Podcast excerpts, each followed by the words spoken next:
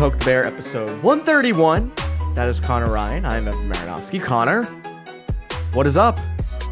Evan, I'm doing well. How you doing? Doing great. Doing great. Bruins are fresh off a New York sweep. Just showed up to New York.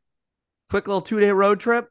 Boom, out of there. Two wins. Two two wins, four points, a trip to the M&M factory. What more do you need? Back home. in Times Square. Why not? Uh, quick trip, good trip. Seven uh, going into the New York trip, I believe seven of the eight Bruins upcoming games were on the road. So lots of home games in the first half. Definitely going to be less in the second. Going to get used to those away rinks and the other team's dark jerseys. Honestly, I think the Bruins should institute. I know this isn't really in the works, but they should institute the Pooh Bears on the road more. For why not? I mean, they should just bring them back even more. The fact that I know that like now in the second half of the year they're going to do a lot more of the Winter Classic ones, which as I think we both said, Steven Person, pretty slick, pretty good, but Yes. you can't just like throw away the Pooh Bears after like six. I think it was only six total games. Like keep on switching back and forth. What they need to do, which I know they won't, but uh, it's like when you see in college hockey when a team's like in like a playoff game, like for Hockey East, and they bring out like their alternates for a game or like the Beanpot. Chef's Beautiful. kiss. Be you taking like their all red alternates for like a, a Beanpot game or, or a NCAA game? Beautiful. They'll never do it. The Bruins, like you'll never see them like wear the Pooh Bears in like a, a Stanley Cup game. Game but seven of the second round. it, that's the thing is like they would do that and they would lose and people will, will all blame like the Pooh Bear. Like that's what it will come down. It's like when remember when Belichick wore what do you wear like a red sweatshirt? He wore a red uh, sweatshirt for the for 07. the 07. Yeah, and everyone's like, yeah. uh, that was the original. The vibes are off. Was like Bill Belichick wearing a red sweatshirt. That's where it all started. So maybe not for a, a high stakes Stanley Cup game, but I'd like to see it in for a few more, a couple of early round playoff games. Why not? I don't even get like for for um the rest of the regular season. Why don't why is that jersey not used more um for away games? Because the other team doesn't have to plan around it. Like it's still a, a white jersey. Wear it. I, I I don't. You have them on stock, and honestly, they look better. I, they, they look good. They look slick. So, um, I don't know why they don't change it up more. That's why I like the NBA. What the NBA does. I think we've talked about this. Where like, I don't know the exact rules of the NBA with with jerseys, but it feels like teams just kind of wear what they want. Although I Mm. don't like the look of Celtics green. Like the I don't like the like the Their, their they alternate wore. one, the, the the one that looks like Bucks jerseys. Well, the, the one they wore against the Warriors, I, I don't Oh, think they yeah. should wear. They shouldn't be wearing those at home. They, they should be white or something else. Yeah. Um, but I don't know. That's just me. That's a that's a weird preference I Well, have. it's it's even don't forget the Red Sox when they clinched in 2018, they wore those like blue alternate road ones too. You know, so again, Yes. just saying. And I don't even like those ones. I think the Red Sox blue alternate like road ones stink. All for all for the all yeah, all for the the all red Red Sox jerseys. Those those are the those are the best ones. Those are the chef kiss ones. Or the Bruins have to come up with uh, jerseys that look similar to their Red Sox warm up old time unis at the Winter Classic and make a hockey Yes. jersey into that. That's what they should do. That's what the people are really wanting. You know, it's Yes. like candy canes out on the ice. Um, but into Bruins talk because things just continue to roll. It is I Conor. I, you know I, we've said this a lot this year. There's something different about this team. You know we've, but you and I credit to us. We're high on this team from the jump. I don't think we were this high. I don't think anybody could possibly be this high. Uh, but it continues to roll. And one interesting development this year is Patrice Bergeron, in that uh, against the Islanders on uh, on Wednesday night, takes a puck straight to the face, just deflected, you know, unexpected, boom, right, right to the face, and he's goes to the locker room, comes right back out, plays the rest of the game, plays against the Rangers, and my God, if that is not the most respected player in the National Hockey League, if that is not the gold standard for what any team would want in their captain, I don't know what is. Because my goodness, seeing him come out like that, ooh, quite the leader, quite the leader. Yeah. Yeah, it's something where you look at that and the immediate optics of it, where he goes right down the tunnel, got the towel over his face. You're like, uh, that's not great. But were were any of us surprised to see him back out there like two minutes later, like his nose literally at like a 90 degree angle? No, like that's just kind of the player he is. And you look at all that he's played through over the years, uh, fractured ribs, uh, you know, broken noses, you know, collapsed lung in the 2013 Stanley Cup final, all this stuff. It's just par for the course for him to play through that. But I think it once again shows one, obvious the, the obvious thing, how, how tough this guy is and how he can play through these things. But I think also you listen to guys after the game, whether it's a guy like Marchand or Ullmark or, or any of these players, I think just the the reverence they have for him. It's something that I think we've kind of touched on before, but you know, you look at across all different sports, there's obviously a lot of buy-in from a, a team wide in terms of winning for a veteran, the respect for a veteran leader in the room, what have you. But I think Bergeron's like just a special case in terms of just how much they do revere and respect this guy and what his role is. Like, I don't think you've seen a collective buy-in from a, a whole roster surrounding one player and you know being cognizant of what the stakes are and not just the contention window that they're in and you know how many more years they can you know get a kick at the can like this but to also win and try to play for a guy like Bergeron and you know play to his standard um, you know that buy-in for a player like that is special it's something you don't see you know across sports not even in hockey i think in terms of just how much that centers around the identity the drive of this team you know it's obviously these guys all play for each other. They have a collective goal in mind in terms of winning a Stanley Cup, and they're you know they realize the opportunity they have, but to you know have that be centered around one player, uh, established veteran captain like Bergeron, it's special. Like you, do, I really don't think you see it that often in terms of just how you know not how much hold he has, but just how much the the team gravitates around him in his every move. It's it's something that you know you look at Bergeron and his career, and obviously surefire Hall of Famer, the best defensive forward ever. But I think when you look even just outside of the, the play on the ice, uh, his impact on this team, uh, you can't even kind of put it into can't put it into analytics, can't put it into a heat map, can't do any of that stuff. Can't even look at the the stat book. Uh, it's special what he does uh, for this team. You know the phrase "you don't know what you have until it's gone." It's a it's an unfortunate phrase, but when you think about it, I think it became very real for not just Bruins fans and management, but I also think it became very real for players last summer when there was a real chance he was retiring. Like for a long time, we kind of sat here and said, all right, feels like he could retire. New coach, like a lot of injuries at the beginning of the year. Why, you know, like it just doesn't look like a very great situation to walk back into. And I think for a lot of those players, it was like, oh my God, he came back. We need to make the most of this. Like the, the thought of not having him and and you know blowing other chances is scary. And I think you're seeing that on the ice. I think it's not just Bergeron, it's Krejci, it's Foligno, it's uh, even guys like Marchand, right? Like playing, doing it for them. And I think you, know, you just see with with Bergeron alone. I mean, as you said, the the the consummate professional, the consummate leader. Um, I've never seen, as you said, I've never seen a team rally around a veteran like him. But I would also say there's no veteran like him in the league. There's lots of great veterans. I'm not. That's not what I'm saying. But there's nobody like Patrice Bergeron. There will never, you know, be a guy like Patrice Bergeron who um, stays with one team his whole career, is as perfect as he is in every possible way. Um, and this hits at the other point of he doesn't look like a guy who is going to retire after this season, just given how good he still is. The Athletic put out their their tiers, uh, which you know, again, uh, you know, player tiers and uh, mid-season form, and you know, obviously there's ones we disagree with, but Bergeron is still up there. Bergeron is still in the upper echelon of players. Uh, I think it was like the one B tier or two B. Yeah. I, I I forget. I think he's right um, below the maybe he was. I think he was like the third overall tier. I think it's like McDavid and like MacKinnon and Matthews are in one tier. Then it's like Pasta and those guys. I think Bergeron's maybe the tier right below, just still what top 20 player, top 15 player. Yeah. So still really good.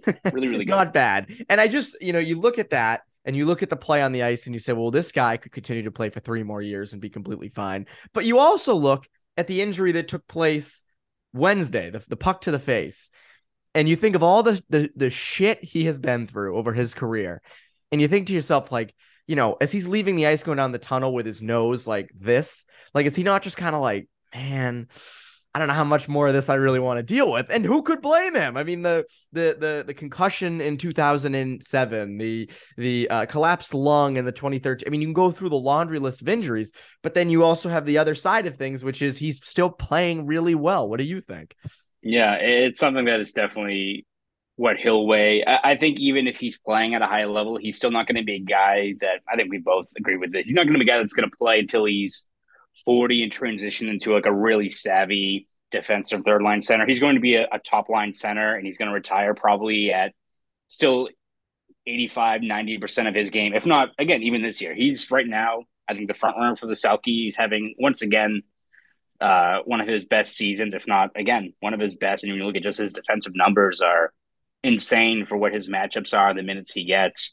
But again, it's you weigh it against just the the the off season conditioning, the the constant uh, grind of a season. Like as you just said, playing great, playing awesome, team's great. Then also you're probably getting your nose reset the next morning after icing it all night. And you're probably like, shit, all right, this, all right, this weighs on you, right? And so I, I think it's something that he, you know, he even mentioned last uh, this past off season when he went through the uh, decision to come back of you know it's not just how much he loves the game, which he still does, and how much he still thinks he has left in the tank, but it's also family and you know weighing those obviously very important priorities as well. So um, we'll see kind of what happens, right? I think it's such a a thing that is so consequential for this team in terms of Bergeron's future, but it's also so up in the air, right? Because it can, the Bruins win the cup, then he probably goes out on top. But again, if they get a few rounds, who knows what the next step is? So it's something that uh, will be fascinating uh, to watch. Probably scary for a lot of Bruins fans as he mulls that decision. But in terms of the factors leading into whatever decision he makes, I don't think it has to go around or revolves around his play and it's slipping at all because it hasn't. No, not at all. And and what's funny is, I don't know, this team has such an all-in feel, such a team of destiny feel. If they didn't win, right? If they get, let's just say they get to the conference final and they lose, or the cup final and they lose. I to expect that the same team's gonna come back the next year, do it all again, and try it all again, that's a high expectation. I almost feel like that's like if they were out in the first round, then he might be like, I'm coming back. But if it's to do that all over again and have everything go right the way it has this season, and then have it not work out and then come back in hopes that it happens again, I don't know that's a tough one. Again, that's so far down the line, but th- this Bergeron retirement thing is interesting. I know there was the behind the B clip where he says like, "I'm not leaving." Um, but again, that was for the moment. He's not going to be like, guys, I'm actually retiring at the end of this year, so please stop. like they're yes. not going to say that. I also don't think they would have put that. Uh, if he did say that, I don't think they would put that in the documentary. I, think they, I don't think they would have made show. it through after the after the Seguin trade. I think they are a little bit more. Again, it's a great program, and they do showcase a lot behind the scenes. Probably some stuff they're like, you know what, yeah, gonna, it's no, it's funny. The behind the B thing, it's always been fascinating to me because it's it's maybe the best behind the scenes hockey show um in the mm-hmm. NHL. I, I don't like religiously watch the others, but from the years of behind the B, I have to say it's probably the best. Um, and it's a fascinating look at everything that they do. Um, but yeah, I, I think Bergeron turned around and said, you know, I'm not, actually, guys, I think I might leave at the end of this year. I don't think that would have been uh, in the final thing. Safe bet safe bet that probably wouldn't have been in it. Uh, but we're talking really safe bets, talking about our good friends over at BetOnline. Right, you are, Evan. Listen up, guys. Our partners at BetOnline continue to be the number one source for all your bet needs and sports info. Over at BetOnline, you can still find all the latest odds, news, and sports developments, the latest fighting news, NFL bets, and yes, with the NHL back, even more wages and odds. BetOnline is your continued source for all your sports wagering information, from live betting to playoffs, esports, and more. It's super easy to get started. So head to the website today or use your mobile device to join and use our promo code CLNS50 to receive your 50% welcome bonus on your first deposit. That's promo code CLNS50. BetOnline where the game starts. Starts where the game starts. So, uh, for a long time this season, one of the narratives we kept talking about was Ullmark is playing amazing, but at some point you're going to have to pump the brakes on him a little bit. Give him some time to rest up for the postseason. You don't want him worn down. And part of the reason that really could never happen was Swayman, uh, Jeremy Swayman really couldn't find a groove. It just, you know, had an injury and just, you know, season got off to a tough start. Never really found his game until now. Until now. Jeremy Swayman 6 0 2 in his last eight, 941 save percentage and a shutout. Uh, he has been spectacular of late. Uh, and it's at the perfect time. It's coming at the perfect time. Calendar turns 2023. Uh, you know, couple more months left of the season. Let him, you know, find his groove. Take a lot say, of. I thought you were going to say let him cook. Yeah, Let let, let him, let him- let him cook as well. Yes. Hold up. the kids Let say. him cook. Absolutely. Uh, but at the same time, I do think that it, it's coming at a good time because you can give Ullmark a little bit of rest, right? Yeah, absolutely. I I think you look at it. One, it's good because you've got two goalies on heaters right now, too. And I mean, how demoralizing it for a team that you probably already look at how good the Bruins are, how much depth they have. You have uh, Ullmark who's putting up Vezina numbers, video game numbers, and then you have Swayman who I don't think teams probably look at it like, all right, this is an easier matchup, but all right, like we're not at least we're not getting Ullmark today. And then you look at that game against the Rangers and the amount of grade A stops, breakaways that Swayman corralled, and it wasn't even like he was making the, these highlight reel stops. He was just so you know square to the puck, was tracking pucks well that he made a lot of really dangerous uh, chances for the Rangers look pretty easy with his saves. So he's locked in right now, playing at a really high level. You had already mentioned his stat line, but uh, it's great all around. You know, not only does it make an already very, very, very good Bruins team that much better, but you have Little bit. Who, yeah, you have Swayman who started the year slow. He's getting his confidence back. He's still a guy that, even though Ullmark is the clear number one, it's not to say that Swayman is getting relegated to, you know, just pure backup duty. Like the Bruins ideally want to have this two headed monster in net. Um, and for Swayman, you you get that added motivation of of fighting for those reps. And the Bruins are going to need him to keep on playing at that level. As you said, this can't be a situation that the Bruins go into this playoff with Linus Ullmark, whose career high in stats in the season was 41. They can't have him play 60 plus games. You can't have that happen because if there's one thing that I think you look at this team in terms of a question mark for the playoffs, it's probably unfair to say it's the goaltending because they've been otherworldly so far this year, but you need to have them rested and playing at their their best level and peaking at the right time. You don't want this these guys to, you know, go into March where the schedule really ramps up again and start hitting a bit of a lull, and then you go into the last thing you want to do is to the start of the playoffs have like Ullmark finish the year like with like a nine, 10 save percentage in his last like Yeah. six or seven stats and be like, oh, what exactly is that? Like again, that's not to that's probably fear mongering on my part, but uh, you just need both those guys playing at a high level. So Stoking the Um, flames. Yes, exactly. That's like the one thing in the back of my head. I'm always like, I really, we'll see what happens there in terms of uh, everything operating at a high level beyond just the obvious injuries. But um, yeah, Swayman, if he can start, you know, if they can make it a 60 40 split or even 55% split in favor of Swayman down the stretch here, it'd be huge, not just to get him uh, confident in building his game, but you just need to give Ullmark a bit of a respite here down the second half. again, I think what you don't want is you don't want to, as you kind of alluded to, you don't want to hit the first round. And when when we're talking about you know first round matchups, people are like, oh, the Bruins were great all year, and then the last month and a half, Ullmark started to show that he was human, and the team started to you know falter a bit. Like you don't want the losing streaks or anything like that happening in late March, you know, mid to late March and early April. You don't want that then. Um, so I think it's good to get Swayman reps and uh, more time in net uh, down the stretch here because, as you said, he's been terrific. He was great against New York um, on Thursday night. And hopefully for him, uh, that kind of continues. Uh, the one negative of this whole show, Brandon Carlo uh, took a shot right off the right leg in the game against the Rangers on Thursday. Uh, team announced he was out with a lower body injury, didn't return to the game. Obviously, a lot of minutes thrown on the rest of the D corps. Uh, hopefully, things are all good with him. I will say at least it's not a head injury with him, given his history with concussions. I think that's a that's step one of it. You know, it's better that it wasn't his head, obviously. Um, but I do think that this hits at a bigger thing, and that is that at the deadline, probably wouldn't hurt to. Obviously, we talk about Horvat and we talk about the big fish, but it really wouldn't hurt if you went out and got a depth right shot defenseman because after Carlo and Clifton um, and McAvoy, it's a bit tougher. You know, Stralman's a good veteran, but can you rely on him in a playoff series? I don't know. Mike Reilly has not played much this year. So I think you this kind of emphasizes the need for, hey, go out and add a little depth on the right side. Yeah, exactly. And it's something, it's not just you look at Brendan Kahlo, who obviously has those injury concerns. You know, thankfully, it, this wasn't it. It was just another really bad break, but that comes with the job, right? In terms of these guys and the, the amount of punishment they take day in and day out. And you, you can go in with the best laid plans of the postseason in terms of your D corps, but all it takes is a, a puck going off the shin or a broken bone or what have you to all of a sudden you're left scrambling. So, yes, the Bruins have an option for right now with a guy like uh, Jakub Zboril, who hasn't played his best this year, but I think it does reinforce the fact that you still probably need another guy back there on defense. It, it's just going to be tough because I think you look over the last couple years how the trade market is and, and how wacky you can get in terms of what the asking prices are. Like a guy like Schenn or one of these guys that's veteran, hard nosed, the exact guy you want to add to your team.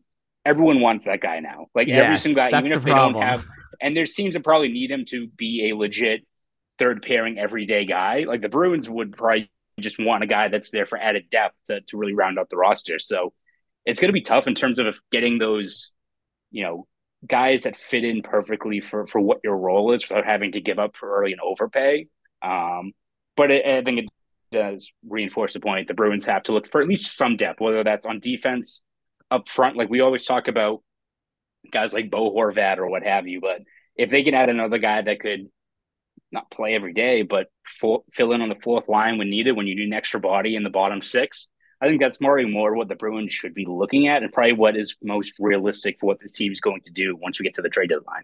I mean, you just look at the amount of shots Derek Forbort's been blocking. Like, you know, n- not to say he's going to get injured from that, but you don't know one of those shots could do. Like, again, as you said, it can just a a D corps can just be ruptured like that. And I think, um, as you said, with a guy like Schenn, it's funny because if Luke Schenn gets dealt in like August, it's for like I don't know what, like a fifth round pick, fourth round pick, or something, small. Now at the deadline, it'll be like you know top, you know, a mid tier prospect and like a second round pick or something like that, something exorbitant. Um, but again, if you want a Stanley Cup out of that, I guess it makes sense.